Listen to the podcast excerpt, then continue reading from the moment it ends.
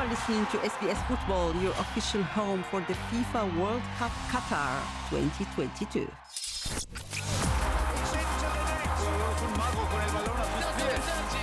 For live audio commentary on the go, download the SBS radio app. Stand by as we bring you the latest coverage of the FIFA World Cup Qatar 2022.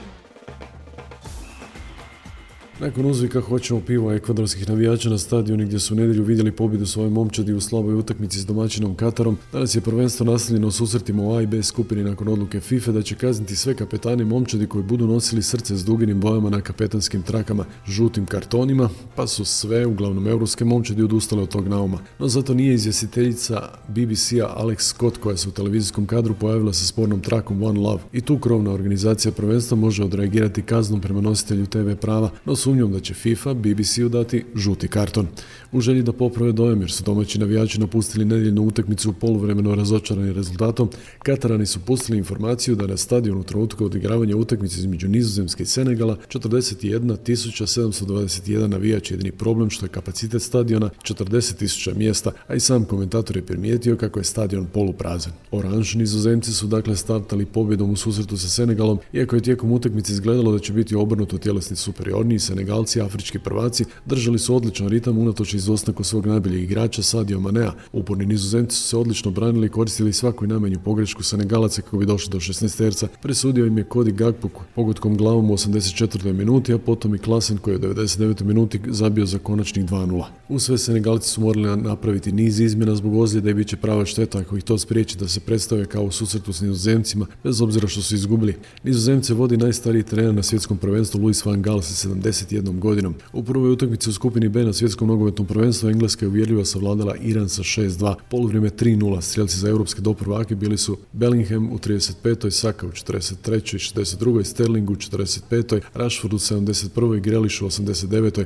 dok su golovi za Iran dijelom Mehtija Taremija 65. i u sudačkoj nadoknadi utakmice u 103. minuti. Englezi su dominirali od samog početka utakmice, a prije početka susreta u znak podrške prosvjednicima u Iranu, iranski igrači odbili su pjevati himnu pružujući na taj način podršku prosvjednicima u Iranu, gdje posljednjih mjeseci vladaju veliki građanski nemiri nakon smrti mlade kurkinje Maša Amini, koja je preminula u policijskom pritvoru nakon što su uhitili zbog navodnog kršenja pravila islamskog odjevanja. Majid Husseini, prvi vratar Irana na početku utakmice sudario se u skoku sa svojim obrambenim igračem, mu se gotovo 10 minuta ukazivala pomoć. Na kraju je zamijenjen Hoseinom Huseinijem i zbog toga se po prvi puta primijenilo novo pravilo FIFA da se u slučaju sumnje u potres mozga može napraviti šest, a ne pet izmjena, pa je to iranski izbornik Portugalac Carlos Queiroz i iskoristio. Queiroz je istaknuo kako su mu igrači zbog događaja u domovini pod velikim pritiskom. Susret je na kraju produžen za pomalo nejasnih 27 minuta. Englezi su, mora se to priznati, igrali kao da je kod njih izmišljen nogomet. Nogometaši Sjedinjenih američkih država i Velsa odigrali su 1-1 susret prvog kola skupine B. Amerikanci su poveli pogodkom Timotija V, sina poznatijeg Georgia V, bivšeg dobitnika zlatne lopte u 36. minuti, a izjednačio Garrett Bale iz penala u 82. minuti. Amerikanci su gotovo redovit sudionik svjetskih prvenstava, dok je Vels posljednji puta na svjetskom prvenstvu nastupio daleke 1958.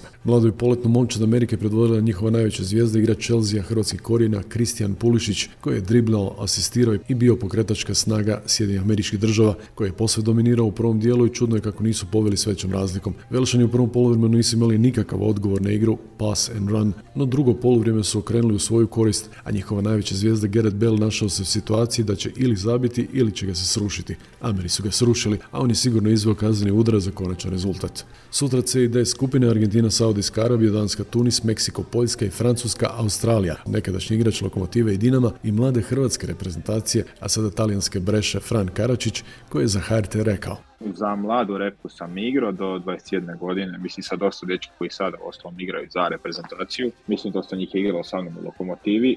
Pa dobro, da, igrao sam, čak sam imao i desetak nastupa i nakon tog smo mi imali 2022. Uh, 2018.